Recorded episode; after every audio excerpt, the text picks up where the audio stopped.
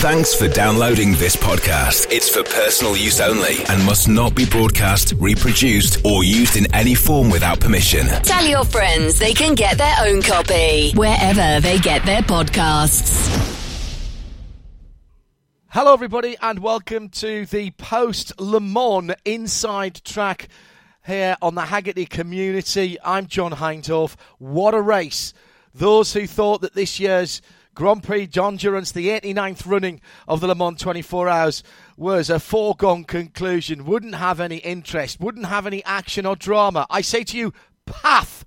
That's what I say to you. We've got three guests tonight, all who put in an awesome performance at the weekend two class winners, including the overall, and an Ironman stint in the overnight in GTE Pro. So, you can get involved, ask questions either on the stream or you can use the hashtag HagertyRLM. We've kept that going from the weekend. Let me tell you who we'll be talking to in the next hour.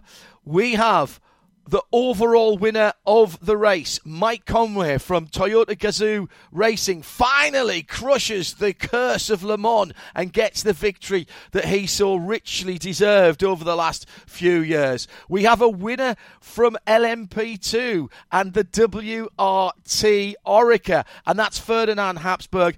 And not quite a winner, but my goodness, what a scrap in GTE Pro. The debut of the Corvette C8 R, the mid engined car. Nicky Catsburg is with us. Gentlemen, first of all, thank you very much for being with us. Congratulations on brilliant drives, all of you, and welcome to Hagerty Inside Track. Welcome all.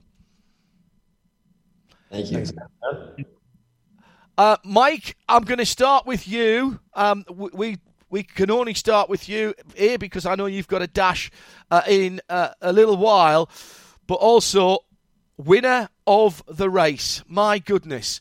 Um, coming second a few times, does it make the getting the victory? Does it make it even slightly sweeter now that you can say, Mike Conway?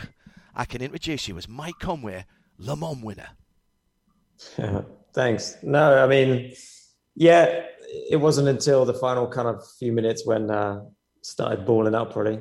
And uh, yeah, a lot of emotions, you know, built up over the last few years. So it was really nice to get it done. And um, yeah, I mean, it wasn't an easy one. it wasn't plain sailing. We had, you know, quite a big issue that we were managing the last six, seven hours. So um, it was touch and go. So I was hiding in the driver's room for the last hour. I took like the longest shower just to try and kill 20 minutes and then uh, I was pretending to play on the phone for a while, and then all of a sudden it was like 20 minutes to go, and I was like, okay, let's get changed now and head back down to the garage. So, um, but yeah, it was amazing to get it done. Was really cool. You know, been so many close ones, but I guess that's Le Mans for you. know, you can always say should have won it or this happened, that happened, and but you know, to finally get it done now, it's yeah, it feels like a weight lifted off my shoulders to be honest. So. Uh, yeah, good feeling. And obviously with the new hypercar, it's pretty cool to get that done too.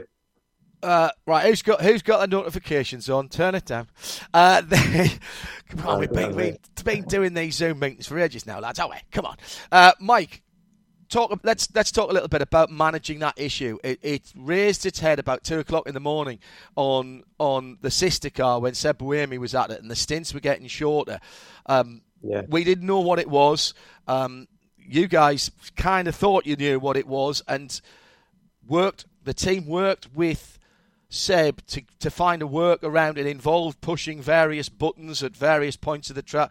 We we saw you pushing the, the D def button, and none of us know what D def means. Is it drive defeats or something nothing, like that? Nothing to do with hearing. Nothing to do with hearing. No. What? So, so what does that mean then? What was the D def? Driver, it's a driver default. Right. So we have certain things we can turn on and off in the car, you know. So uh, yeah, we were basically it was a fuel issue. So we were trying to turn the pump on and off every right. braking zone. So with um, you know, with the G's trying to turn it on and off to kind of flush the system a little bit. Right. Um, so yeah, that's what it was really. And yeah, we, we didn't really know until the shorts were getting shorter. Sorry, the stints were getting shorter and we noticed some fuel pressure dropping. So I didn't really know until I got out um, in the morning with kind of six hours to go, and I noticed something on the last lap, mm. and the stint before it was two laps short, and they didn't tell me why.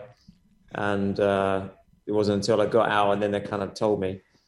I guess they just didn't want me to panic. So uh, yeah, but then the, the, you know the engineers came up with a a plan and a strategy, and as you said, you know Seb had been trying a few things, and yeah, they come up with a solution. So um, you know, credit to Seb, he was maybe the, the test dummy to figure it all out, and we came up with the strategy. And yeah, big credit to the team, really, because it could have been um, to you know touch and go that we had to come in and maybe change something on the fuel cell and and we'd have lost a lot of time and lost the race. So amazing, amazing job by the team. All credit to them. Pascal Vasselon said to us, your uh, technical director, team chief, uh, etc., general factotum. He said to us before the race in a special convergence program that we did on Hagerty Radio Le Mans that the calculation was quite simple. If you spent, if either of the uh, a GR010 spent 20 minutes in the pits with unscheduled work going on. So not your normal stops, but 20 minutes on top of that. You that you didn't think you could win the race. So what was that issue not going to be solved by coming in and stopping for less than 20 minutes? Because I think at Monza you had something similar and changed the fuel pickup, and that took nearly an hour, didn't it? Yeah, they reckon it would take 35, 40 minutes. Wow. So, yeah, it wouldn't have been possible to stay in front with that. So, yeah, that's why it was really important to try and come up with a solution. So, you know, the engineers came up with a plan of action and they thought it would cost us so many seconds per lap even to do what we're doing, but we ended up doing it with no time loss. I was, I was, um, we were all carefully watching the lap times, and it went out a little bit at the start for Seb, but then you all gradually, even when your car had the, a similar issue later, it came back down, and you were back down to 31s and 30s, and absolutely nailing it. How stressful was it for the guys in the car and yourself to know you had to press these three buttons in every every braking zone to keep the car? Because I, I presume what you wanted to stop was the fuel pump sucking in air and, and potentially stalling out the motor, the engine. Yeah, well, you know, you saw that happen to Seb. He pulled over on the side of the road because uh, if you don't turn the switches off, on and off quick enough, um, it can obviously cut the fuel. So um, you were trying to leave it as long as possible to give it more time to clear itself. But if you left it too long, I mean, I had, I think all of us probably had one or two moments where we came out the corner and had a big boom, and we're like, oh shit, you know, quickly switch it back on. Um, so yeah, sorry, I said uh, apologies for the language there, but um, yeah, um, it was yeah, it was it was a bit tense for sure. The first few times you were doing it, and then it just kind of come naturally, I guess. And by the way, this is all still while driving a racing car at 3 minutes 30, 3 minutes 31, around 8.5 miles of Le Mans, and it started in the dark. So I mean, you guys have got a lot to do with the steering wheel anyway. You're changing things with hybrid, the way you harvest and deploy and stuff like that. Did some of that have to go out of the window because you just didn't have enough fingers and thumbs left in the braking zones? Um, no, I was, I was actually having to manage a little bit more as well. Um, with that, we had some recovery stuff that they wanted to do as well. So, um, yeah, it was a bit more than just that in the end. So, uh, but I don't know. We're kind of used to it. I guess we we got a lot of tools to play with in the car, so you try and yeah maximize your time in the car and leave some time to to do the change you need to do. But yeah, it definitely made it more tense and a little more interesting behind the wheel. Uh, Scott Woodwiss has uh, fired this in for you you, Mike. He says, right, now that you've finally reached the promised land of becoming an Amon winner, what do you know now about what it takes that you wish you'd known the first time that you went to the Circuit de la Sarthe? Uh, that's a hard one. Um, Just I think every year you probably learn something. But I remember the first time doing it, it was like, I was like, man, am I even going to be able to drive for for that long? Mm. You know, I've never even driven for anything over like an hour and a half before. So you just, a lot of unknowns really. But um, yeah, I, I don't know. I still find it hard not being able to sleep. I maybe get I don't know an hour, mm. and you you feel really dreadful. You know, like when you're not in the car. when it comes to the early hours of the morning, mm. you just uh, yeah, you don't know if you're hungry, tired, or everything. Uh, but I think I managed that side pretty good this year, and um, but yeah, I wish I could just sleep a bit more. I think I'd feel better, uh, especially you know even now. You know, uh, I didn't sleep good. Even the last two days, it's hard to get back in the rhythm. You know. Yeah, I know. I know exactly. I don't have to get thrown around in the car and do what you guys do, and I think I got about forty-five minutes in one off break and about maybe 30 in another.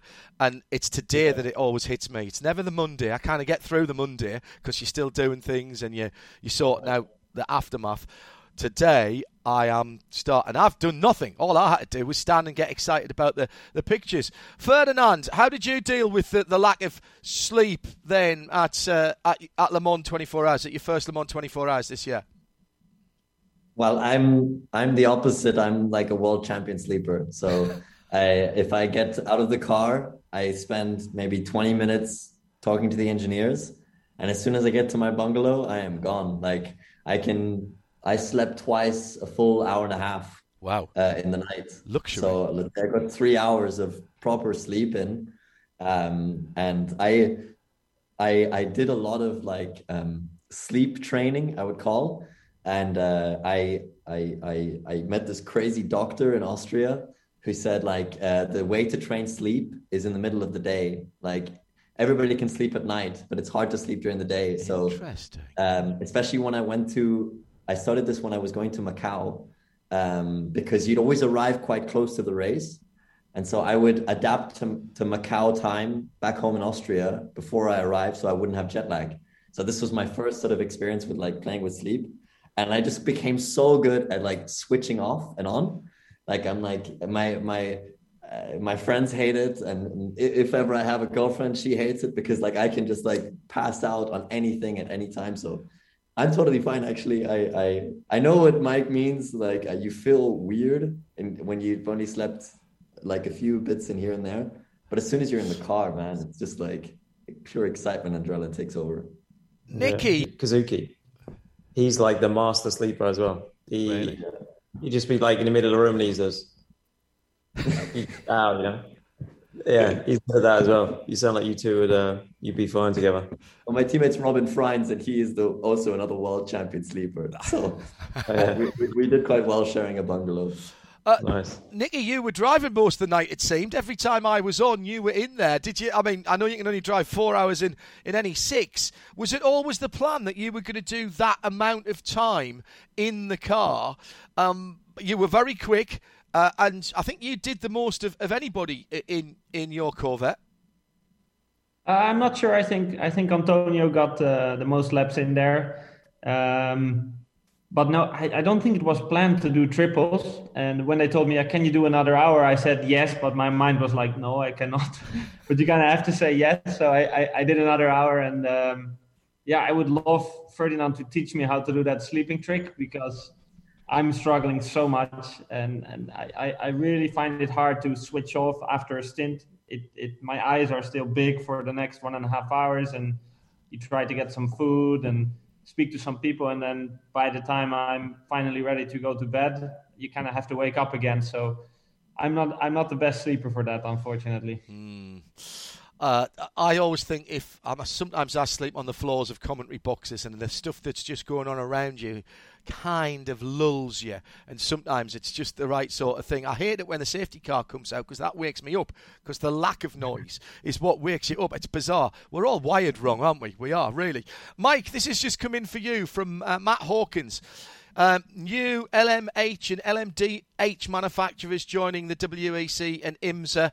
Are you and Toyota looking forward to the challenge ahead? Cadillac confirmed what I think we knew, but they've confirmed today that their partnership with Dallara will continue and they're going to have uh, teams in the WEC as, as well as in IMSA with Action Express and Chip Ganassi Racing uh, staying with them. You, you ready for this? You, uh, you know, it's a brand new a, a brand new car and a brand new formula, um, it's not going to get any easier, is it, Mike? Let, let's put it that way. I know, yeah, it's definitely going to get harder from here on out. Um, but it's good, you know. We've been waiting long for uh, competition. You know, we got Peugeot coming next year, and you've got all these other teams now that are committed and they're joining. We're able to join each other now um, across the series. So I'm looking forward to it. You know, it's going to make the championship really strong, and to have all the manufacturers back. You know, the big names, Ferrari especially. Um, you know, Porsche, Audi. You know, I think it's what we've been waiting for, right, for a long time. Yeah, I, never, um, I never thought I'd say it. Mike, you know, fans and drivers, this is what we want. So, yeah, it's going to be a big showdown come 2023. You know, because you've been involved, Mike, with the development of the GR010, just what it takes for even a big manufacturer like Toyota and an entity like Gazoo Racing and the facilities they have in Cologne to get this car to hmm. the track and race it at the 24 hours of Le Mans. How impressed were you with what Glickenhaus did this year? Both cars to the flag, all right. The second one, a little bit off off the pace, but they they were sniffing around there, and if, if you know if your car had sucked in a bit more air, they would have been right there, wouldn't they? Hmm. Yeah, for sure. Um, you know, I came to this Le Mans really not knowing what was going to happen. You know, we were a little bit unsure. We had some issues through the shorter races, and um, I just didn't know what to expect really. So, um, and yeah, Glickenhaus they did really well. You know, they they you know managed to get a car all the way to the end with no no issues, and um, Alpine as well. We knew they'd be pretty flawless. Mm. So, um, and it could have been you know, if we'd had problems and the other guys had problems, it could have been an LMP2 yeah. um, winner as well. So it was really, really kind of hard to know what was going to happen. So, but all we knew, we had to do our best job as always. But um, yeah, it definitely wasn't clear cut this year. I know you've got to get away. I've got a, a, couple of other questions for you, and then we'll jump back to the, the guys. Right. I've got a bit of extra time, so really. I can hang around for another ten minutes. okay, well. great. Okay, fantastic. In which case, I'm gonna I'll I'll jump to to Ferdinand. Uh, and Nick has asked this question on Twitter using the hashtag HagertyRLM, um, uh, and he says, uh, Nicky, "Sorry, tweeting during the podcast." Sorry. Nice, Nicky. No, uh, yes, absolutely. Actually, sorry, no. This, this, is this is for you, Ferdinand. Yes, from someone else called Nick, but not that one. Um, okay. Congrats. Con- sleep? Congrats. Not about sleep. Everybody wants to know where the, your sleep doctor's coming from, Ferdy. I'll tell you that now. Congrats on the win. How difficult was it to deal with the atmosphere uh, in the team? Uh, in the two garages after the race. For those that don't, don't know, it had been a pretty much a race long battle between the two WRTs. At Le Mans, for the first time, Vincent Vosse's team absolutely knocking it out of the park. And Ferdy's team car spluttered to a halt with a, I think it was a fuel relay issue literally with two minutes to go. They'd started the last lap, and of course, Le Mans they don't cross the line, so they didn't even get classified. So at one end, You've got massive deflation from being up at the top. The other end, there's your car going across the line and, and winning by seven tenths of a second. What was the atmosphere in the garage like after, after that? Were you worried about celebrating, Ferdinand? I didn't really have time to worry, if I'm honest. I was screaming too much. Um, but uh, it was crazy. I mean, we we were the the 31 car, we were leading for like 16 and a half hours. Yeah. And we were leading by a minute, um, which we were just pushing every single lap. So for us, we were like getting to the towards the end of the race. We're like, wow, we've really got a good shot at this. We're making no mistakes. We're fast. We're pulling the gap out, and suddenly we get these the the air jack problem mm. where we can't lift the car up anymore and change the tires. And immediately, by the time we'd figured that out, we'd lost a minute in the pit lane. Yeah and the entire lead and the ability to change the tires six stints from the end of the race. Wow. And so to us, it was like, okay, we had the next three hours to like sort of deal with the fact that we were leading for the majority of the race, being the faster car. And then, you know, being taken away a couple hours from the end, we had like three hours to sort of accept and appreciate that. Like, okay, like we're gonna be second, maybe third. You know, like we'll be on the podium. We were just dealing with that, and we were being content with it because it, maybe we'd be a one-two at least. And then suddenly, the other team, two minutes from the end, are dealing with the same issue that the the, the lead is going to be taken away, but they had a far smaller time to deal with it.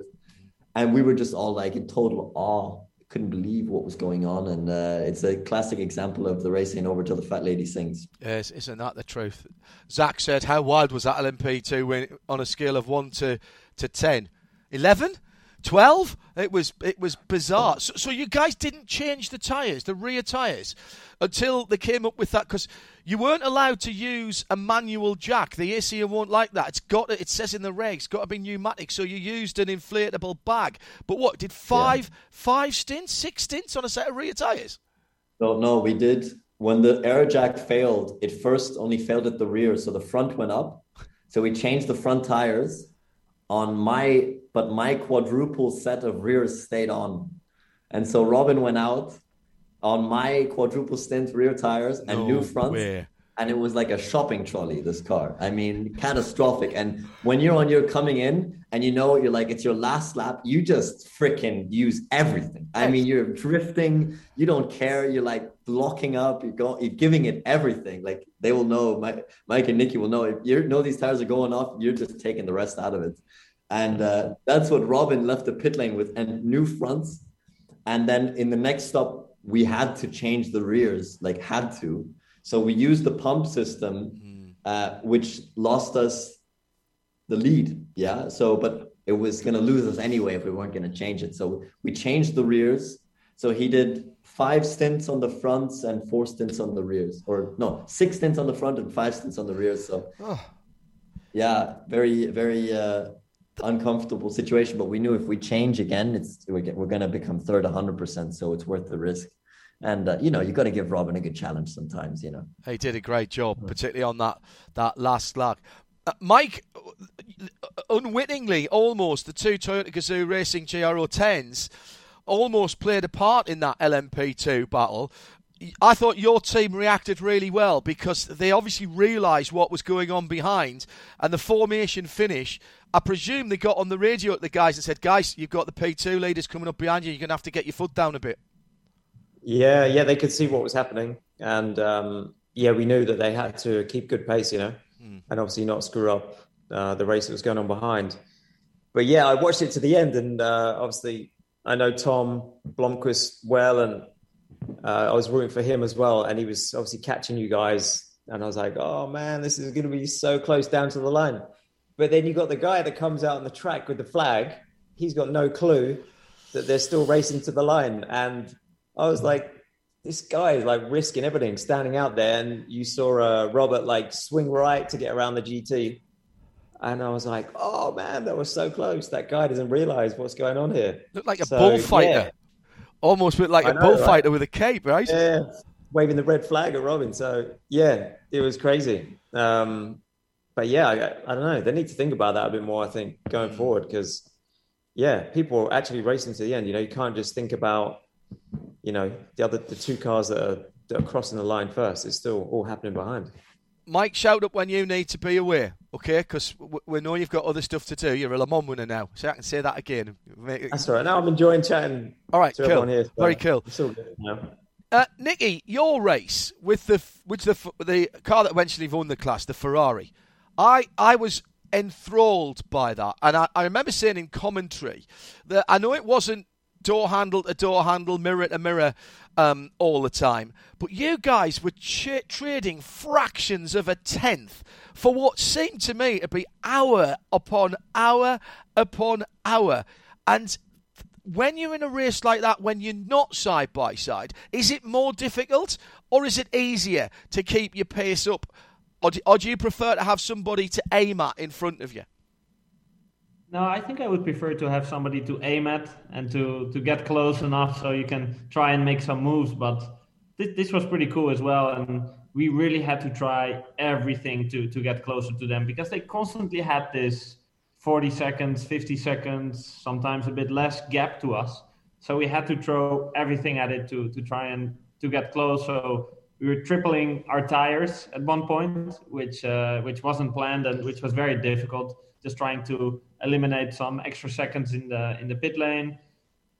We didn't change our brakes just to try and, and kind of get closer and closer and closer. So we were really giving it all, but unfortunately, some of the slow zones were not playing in our favor, mm. and it was difficult to get close. But we for sure kept trying every lap, pushing potentially a bit too hard in a 24-hour race. But we, I mean, finishing P2 is obviously very nice on the debut of this car, but all you're going for is P1. So we we tried it with everything that we got. And of course, Corvette, for the moment at least, are not in the World Endurance Championship. So that is all right. I know the car came out for a, a one-off at uh, at Spa with Ollie and Antonio earlier in the season to to get a give the car a bit of a shakedown, etc. So it, is tough, isn't it? When, as we say in English, all your eggs are in one basket. There is that one chance, and we don't get back to Le Mans until June June next year. Are you and the team, however, as you look at it now, surely you've got to think, you know what? If you'd offered us after test day when you had a gearbox and an engine change on uh, one on each of the cars, after test day, if I'd come up to you and said, "I'll give you second right now. Do you want to take it?" Would you have taken it? No, I don't think so. I mean, you, want to go for the win always, and and and um, I I kind of as soon as we hit the track, even though we had some issues on the test day, the car straight away felt like it had been to Le Mans already three times before. You know, you jump in the car and the car felt straight away felt really good. It was my first time on the um, low aero configuration, and immediately I was like, okay, this this feels really good. So we made some smaller improvements on the car, and and by the time race came, we just had a fantastic race car. So I, I, I, guess maybe I would have settled for P2, but in the end, we all want that one thing and we want to win the race. But P2 is still nice. That's why you're a racer. That's why you're all racers. Ferdinand, I've got a, I've got a, a little note for, for you here from one of our um, long-time Austrian listeners and viewers, Johannes Guaglica. He says, uh, You now join Jochen Rindt, Helmut Marko, Alex Wurz, and Richard Lietz as the fifth Austrian to win either overall or a class at Le Mans. How how do you feel to be in that kind of company? Those names I've just reeled off are, are, are like you know massive names in, in racing and endurance racing. I don't know. Doesn't feel right. It doesn't feel quite uh, appropriate. Uh, it's mad.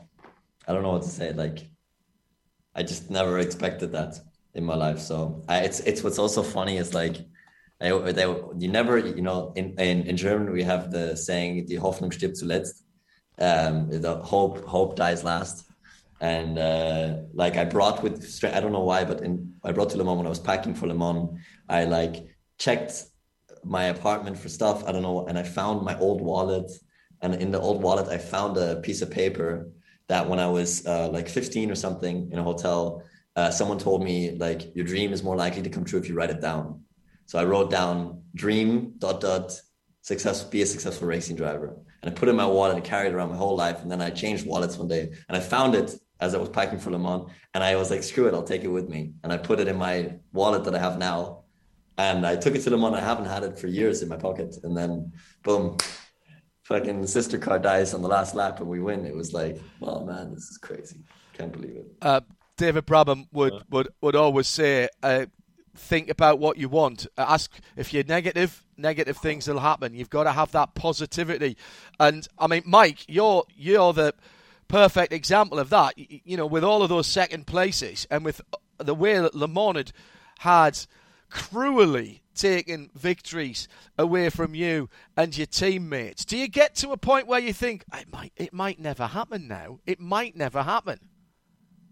Yeah, it crosses your mind, but then, um, like you said, you know, positive vibes. I'm, I'm kind of all about that. So, yeah, I don't want to think negative, especially on a race weekend. But yeah, you come away from it sometimes pretty dejected. So, uh, but you know, you got to pick yourself up and and get back going again. You got no choice really. Otherwise, uh, you know, you die a grumpy man. I think.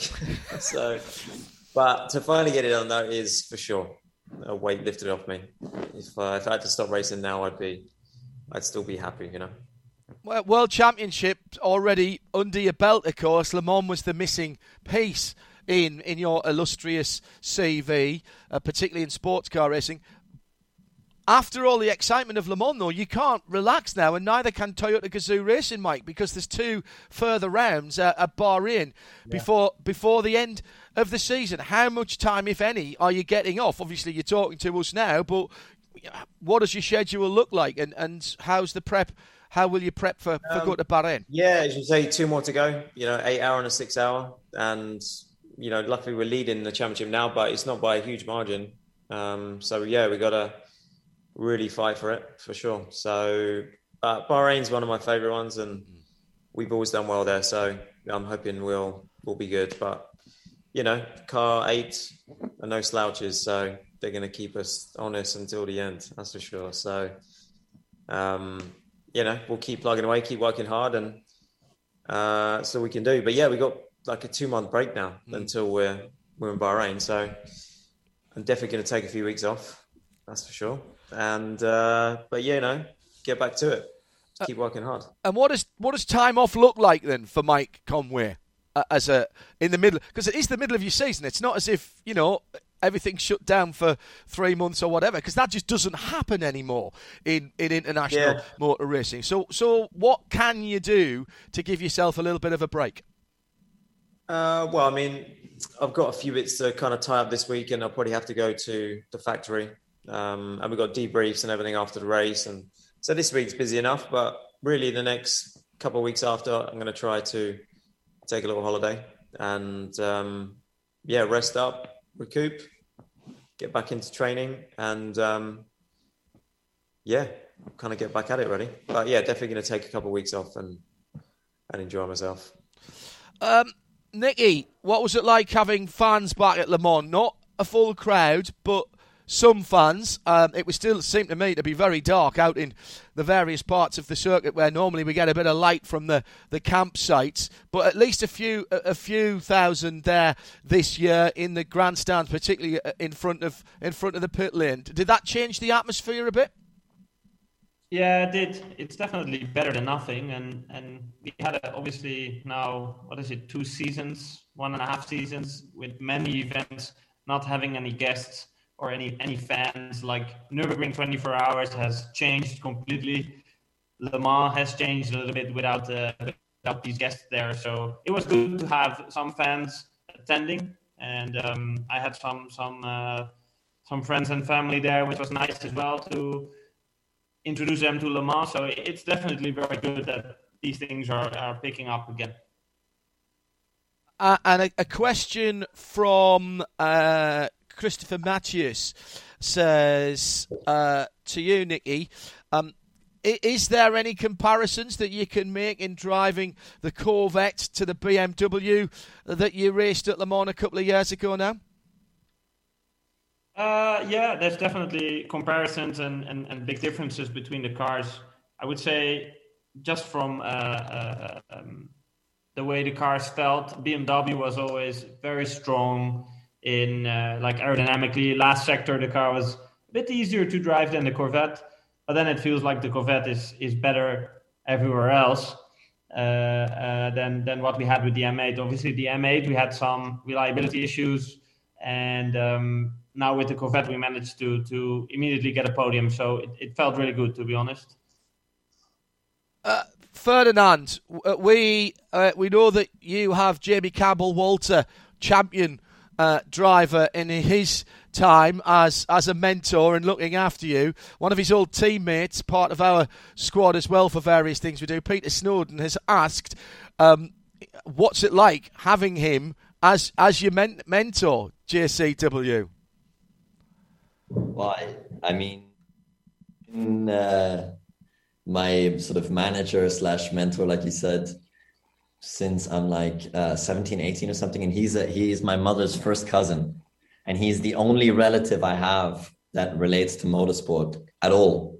Um, and uh, he's obviously a, a, successful one, and um, yeah, he just kind of took me under his wing uh, when he was stopping to race, and uh, let's just say it was always a dream of ours to to go to Le Mans, and um, yeah, I don't know. Uh, he he was like always giving me advice, trying to get me into sports cars, and I was getting more and more into it. And now uh, we've been working so hard for so long. And let's say in this part of my career, it's the the, the relationship changes. You know, it's it's more uh, uh sharing and and um, bouncing off ideas, whereas it used to be very much a teacher. You know, somebody I needed to give me advice on basics like braking and your mindset and focus and not getting too stuck up on things. And uh, now it's like you know sharing the moments you know f- uh, fine tuning stuff. And uh, when when we crossed the line as the winner by seven tenths uh, I turned to him to give him a big bear hug and this guy was bawling his eyes out crying. And I just couldn't believe that you know we we were doing this you know like we never would have thought that. We never would have thought that uh, at that time i was racing for renault crashing finishing rubbish no good you know still trying to understand how to bloody brake you know and and, and control the car. Didn't really know anything about motorsport. Yeah. You know he's going to deny that he cried he, he, he, he's absolutely. But I have photographic evidence. Excellent. So Ex- excellent. Exactly. Exactly what we want to hear. Um, Ferdinand's first attempt at the big race, guys, and he and he comes away with a class win. You both can tell him it's it's not necessarily always going to be like that, Nicky, is it? No, it's not. I mean, it's it's it's funny because I I, I don't know Ferdinand personally, but I I um in, ten years ago I was racing actually with Jamie Campbell Walter. So ever since I knew that Jamie Campbell Walter was uh, going to of coach or be the manager of, of Ferdinand. I, have always followed his career, so it, it, it, was really nice to to see him win, and obviously fellow Dutchman Robin Frijns mm. to see him win as well was was nice. But yeah, I'd also love to win at Le Mans, so let's let's hope uh, that happens next year. There's time. There's plenty of time. Uh, and Mike, you still okay? Or do you need to go? I might need to shoot off All shortly. Right, right. Um, quick one for you then. Um, yeah. You are now getting to be, and, and please take this the right way, that one of the elder statesmen of sports car racing. You've got experience, you've won championships, you've won the big race now as well.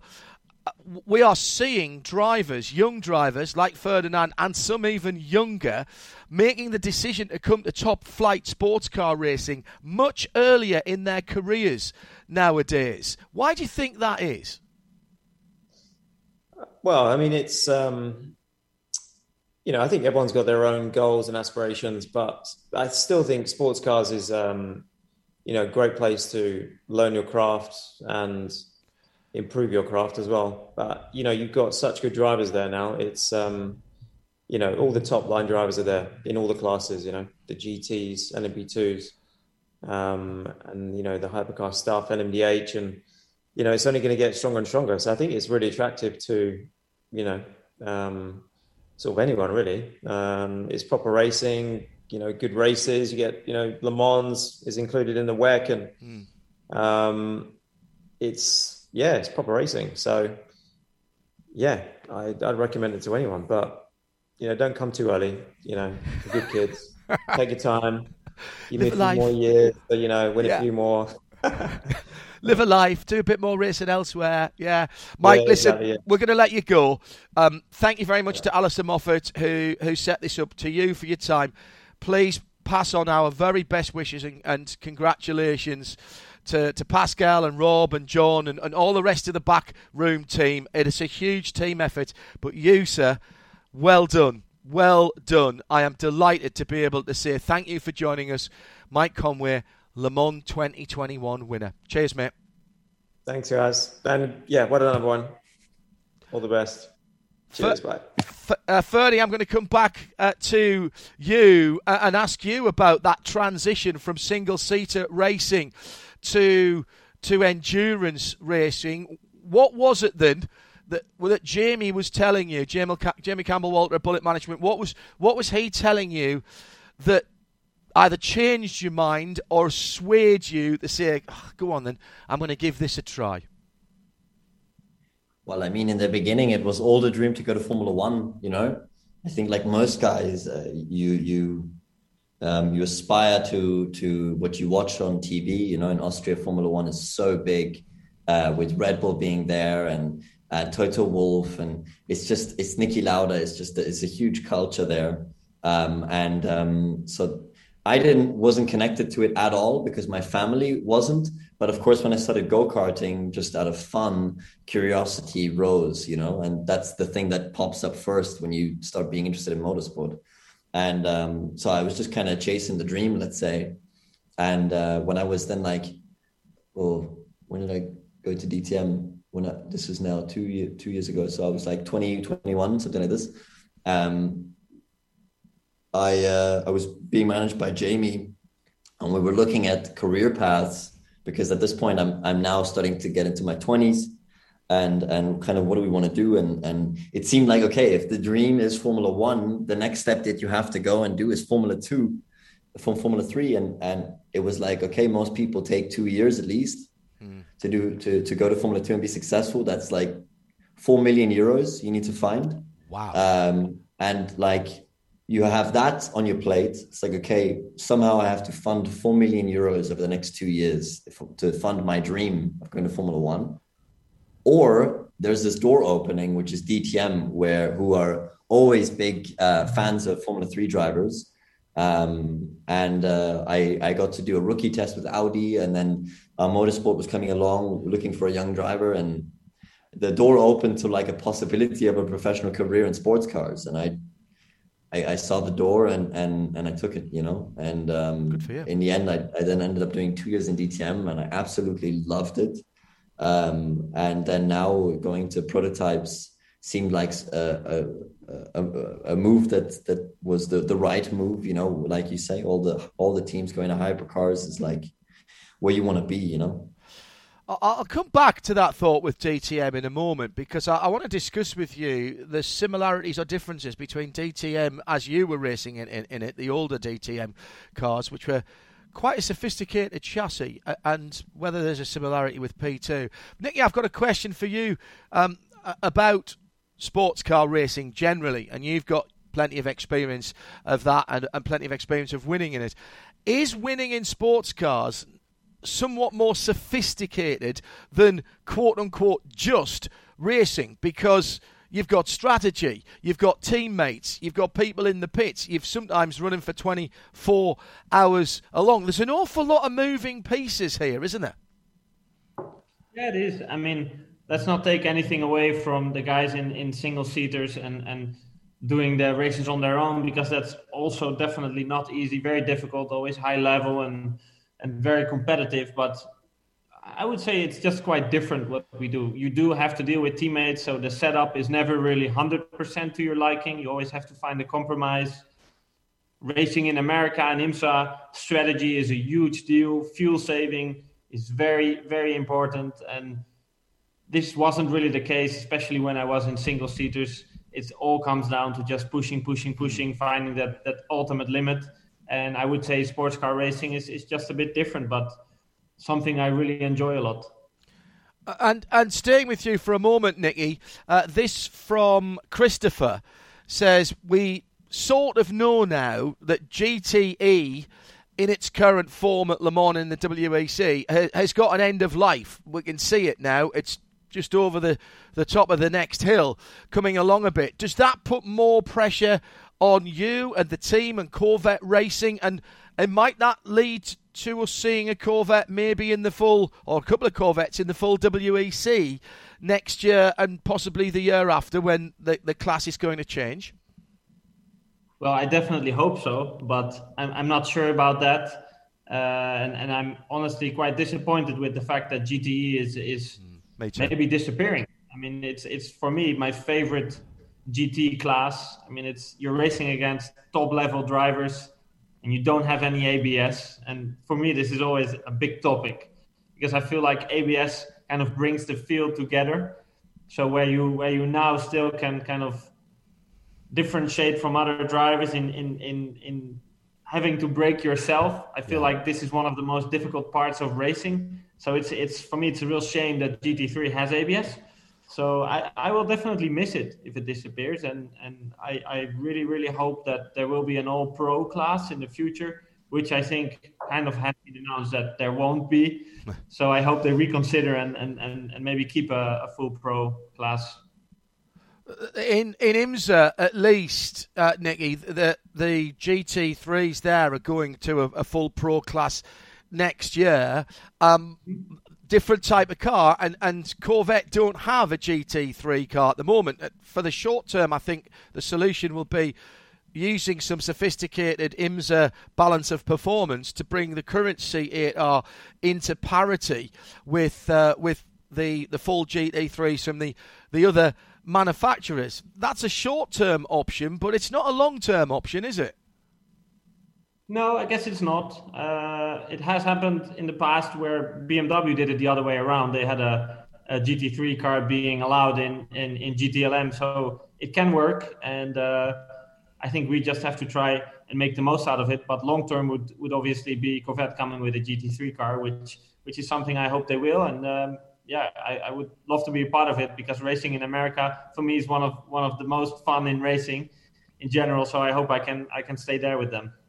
Uh, we've got just a little over 10 minutes still to go. Keep the questions coming in for Ferdinand Habsburg and Nicky, Catsburg here on Inside Track with me, John Hindhaugh. Uh, the uh, Hagerty community up and about this afternoon in the States, this evening here in Europe. Uh, hashtag Hagerty RLM. Ha- hashtag Hagerty RLM on Twitter uh, as well. All right, Ferdinand, I give you fair warning about that. DTM cars, um, very sophisticated carbon fibre monocoque. Um, I've seen these cars sort of stripped down, and they almost look like a P2 car un- underneath there. Is there any similarities when you jumped out of the, the DTM car and, and into a to a full house P2? Yeah, it, I mean, I'd say that they're closer than um, the other sort of tin top that I've driven, if you can call it that, is a GT3 car. Uh, and I'd say the DTM and the P2 are very close to each other, and then the GT3 is is very different. Um, I think, like Nicky kind of explained, is that the GT3 car is designed for a customer sport, you know, mm. and um, prototypes have at nature always been development creatures, I guess, and uh, and and so has DTM, you know, and uh, so the, the the the nature of the beast is is similar, whereas the GT3 car is, is the the it's designed completely with a different fundamental. So uh, on that, it's it's it's it's similar, but it's totally different as well. Like uh, and DTM, you don't have heated tires. You have completely different suspension and damping. Um, the engine is turbocharged, so you have a whole different ball game there um, with a 600 horsepower uncontrollable beast in a way, no traction control, uh, and uh, Hankook tires which die immediately when you make one screw up. So um, there the, the our tires are a little bit more forgiving, you know. Um, so there there was a whole different challenge in DTM, but the advantage was it was my beast. You know, I could have exactly what I wanted um, when it came to the setup because it was mine. You know, yes. and uh, very very specific everything. Like every driver had a very specific different starting setup, whereas in P two you know, you need it to be in a way easy to drive. You're going to do 24 hours in the thing. You don't want to be freaking oversteering like a maniac, you know. Um, and uh, different challenges like DTM, we had DRS and every all this kind of jazz in prototypes. It's so many other different things. So it's a good point that Ferdy makes there. Um, in, in fairness, Nicky, do you ever get a car exactly how you you as an individual wants it when you are racing as a team of two or three on endurance racing, or is it always some kind of compromise? I think I think last weekend in, in Le Mans I had it quite close to where I would have loved loved to have it, and uh, sometimes you get lucky. You, you get teammates that kind of have a similar style. And I think we have a very very nice group now at uh, at Corvette with with Jordan and Antonio, and I think we got the car in a really nice window. But I've also seen the other side of it where you actually race with a with an amateur or a bronze or a silver driver, and and then you need to really create a setup that both can drive with. You, you need to make the most out of the package. So that means that sometimes you're not going to get a car which is fully up to your liking I just wanted to comment on on what uh, Ferdinand was saying about you don't want to have this much oversteer. I cannot imagine Robin Frijns going out with new fronts and quadrupled rear rear tires. I mean, that must be must have been so so difficult. Amanda, we were struggling with so much rear locking that, and, and I had just completely annihilated the rears on my last stint. And I saw this happen. I was like, I do. I am so happy I am not in that bloody racing car right now. And and they, they pitted him early because we had the fuel to do it. So he only did six or seven laps like that. But he came in fuming. He was just absolutely fuming because he knew he had to do at least six laps. And it was just like, get these bloody black things off of the rack of my car and give me something new. Uh, it was just uh, it was hilarious. F- fair play to uh, to to Goodyear for providing you with the the tyres that would do that because nobody would plan uh, to do that. And well, well, no. well done, no. well done to them. Uh, Nicky, what's it like driving for for a brand like? Like Corvette, you've been with BMW. They have a huge following. Corvette, often called America's sports car, Doug Fehan would always slap me on the back of the head when I said that and say, off, it's the world sports car, man. It's the world sports car.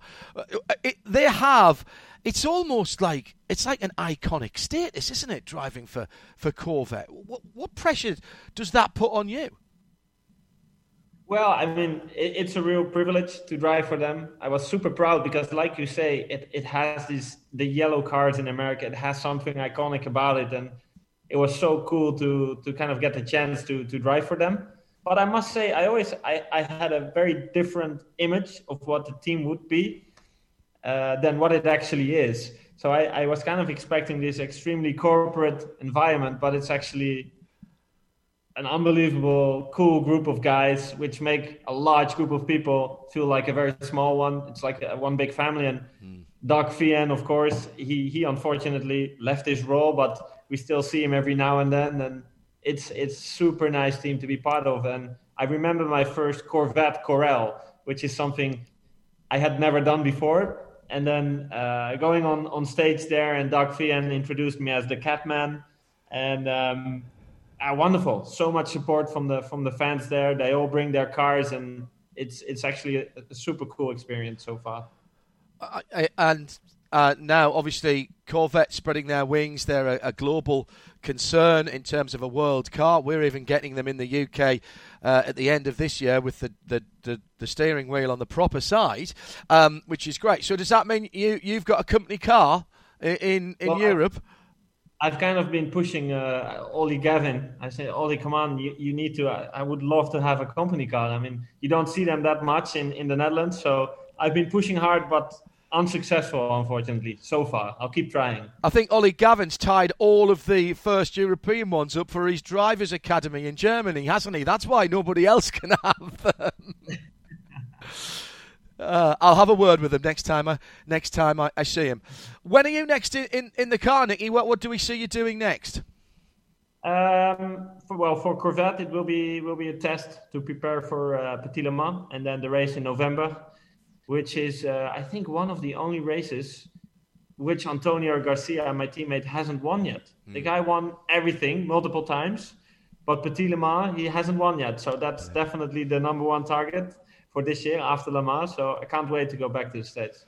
Uh, it's a great track as well. Michelin uh, uh, Raceway Road Atlanta is just anything you drive. Right. I can't. I, I took an MX-5 Global Cup car around there um, a couple or three years ago, and it was awesome in that. It's awesome if you can do even demo laps in a street car in in the Corvette through through turn one at Road Atlanta. What's that? Just off and straight back on again, or do you go down one gear? Uh, I, I seem to remember we go down one gear and the really brave guys they, they keep they keep it in fifth i think. I, I haven't managed so far but um, it, that first sector is so cool. I must say the american racetracks are are really next level fun and and i really enjoy it there. So i hope i can finally do a full season at one point. Uh, i've done some some imsa stuff but i've never really done a full imsa series which i would love to go to road america vir all these places that I mean, amazing tracks. So I would love to do them at one point as well. Couple of uh, final questions uh, for both of you. Ferdinand, I'll throw this one at you first.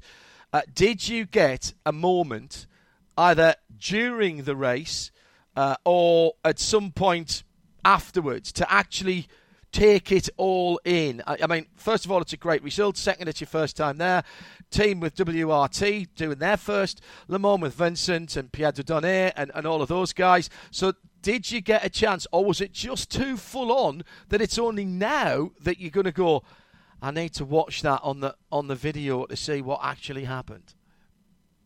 So many, like it's one of the most important things for me. Like to me, it's a it's a it's it's a horrible thing to do to go to Le Mans and not appreciate it when you're there.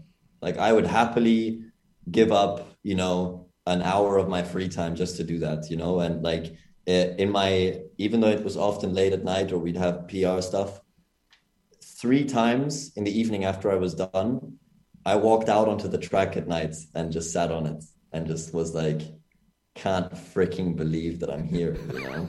and I like I was like, I need to do this for Ferdinand 10 years ago, you know, who didn't even couldn't believe it. And I it was funny in the race, I remembered exactly all the places that I sat down. One was in Corvette Corner, uh, one was up to Dunlop, uh, one was uh, up by the Porsche chicanes.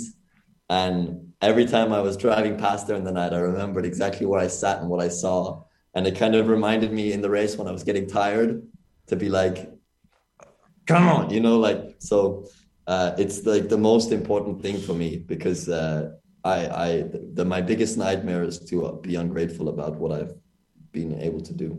Well, I, I can tell you from my side of things, every every year we get to Le Mans, and obviously we had to cover it remotely this year for all the reasons everybody knows. I do keep pinching myself and thinking, another year at Le Mans. Does, does it still mean something to you, Nicky, going to Le Mans somewhere special? You're all professional racing drivers, you're a works driver, so you're at the very top of your game. It doesn't matter whether you're, you're in prototypes, GTs, whatever. If you're a works driver, you're the best of, of the best. Does, does it still mean something a little bit special to go back to Le Mans for the 24? Yeah, it definitely does. I mean, th- this was only my third time actually, so it's not like I've done it so many times.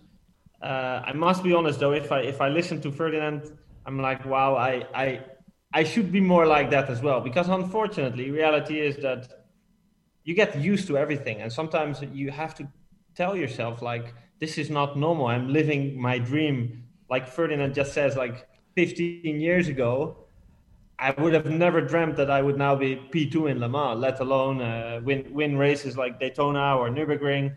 And sometimes you have to kind of keep telling yourself like, okay, this is my my life now, this is my job, but it's so unbelievably cool that I get to do this. And Ferdinand is actually a nice example there because I follow him on on Instagram, and he always has so much positivity. I saw him in in Daytona, and he goes to the beach and he I feel like he always really tries to soak up the energy of the event, and it's a good example. I should be more like that as well. Uh, we, have got a couple of minutes, uh, and Rob Chalmers wants to know from you, Nicky. You've got a, a huge experience of different series. Um, could could you be tempted if Cadillac Racing um, GM said tapped you on the shoulder and said, LMDH, Nicky, do you fancy going that? Uh, how short amount of time would it take you to say yes? Well, I would I would definitely love to do it. My biggest concern would be my neck. I'm I'm very well known for having a very weak neck, so this amount of downforce probably requires a lot of training for me. So I, I would love to do it, but I'm afraid my head will fall off. Oh, very good. Very good indeed. Ferdinand, for you, were you driving? Um, this is the last one for you guys because uh, we're coming to the end of our hour. And thank you, by the way, to everybody who's sent in uh, questions. Really good stuff tonight. Um, were you out in the early morning hours when that mist came in? Uh, it's a very Le Mans thing that happens that almost makes it look like an impressionist painting. And, and, and if so, did it did it cause you any issues? No, I I I, missed the the morning glory moments. I uh, I was there. I was drove um, a bunch in the night and then in the morning. Um, so I missed that, but I did see at one point when I was driving uh, the moon above the track going out of uh, Rouge, and I was like, "Man, like, what's this moon? Like, this is crazy. I've never seen the moon when driving." And uh, just staring at that and the light that came out of it was insane. So uh, that I remember. But unfortunately, I, I was uh, I was in my bungalow uh, doing my my my sleep naps that I'm going to teach Nicky how to how to close the curtains. I call it. You, you, you've got you've got a future in that because every driver I know would love to be able to do that. So there's a little sideline for you there. Maybe you can get JCW Maybe to some, some side cash I can make. Yeah, you know, exactly. Yeah. Like a training course. absolutely right. Me uh, and Suzuki can join, can do it together. Exactly, exactly right.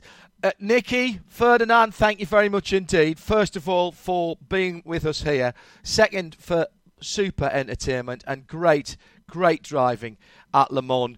Uh, Le Mans in any year is always a real challenge for everybody, and uh, this year was no no different. Um, everybody seems to have had to get over some uh, little issues. Uh, Mike Conway, who joined us earlier, thanks to him and to everybody who's been behind the scenes setting this up. Matt Lewis made sure that we went to the world and the responsible adult at Hagerty Radio Le Mans, Eve Hewitt, as well. Guys, race well, race safely for the rest of the season. Uh, we're back with more live coverage throughout the year, of course, on all of the RSL channels via radiolemans.com or imsaradio.com. A little bit of a break before we go to the next IMSA round, but you heard Nicky talking about uh, Petit Le Mans. We'll have all of that for you. And, of course, Johnny will be back with Bruce Jones to cover the final two WEC races of the year as well.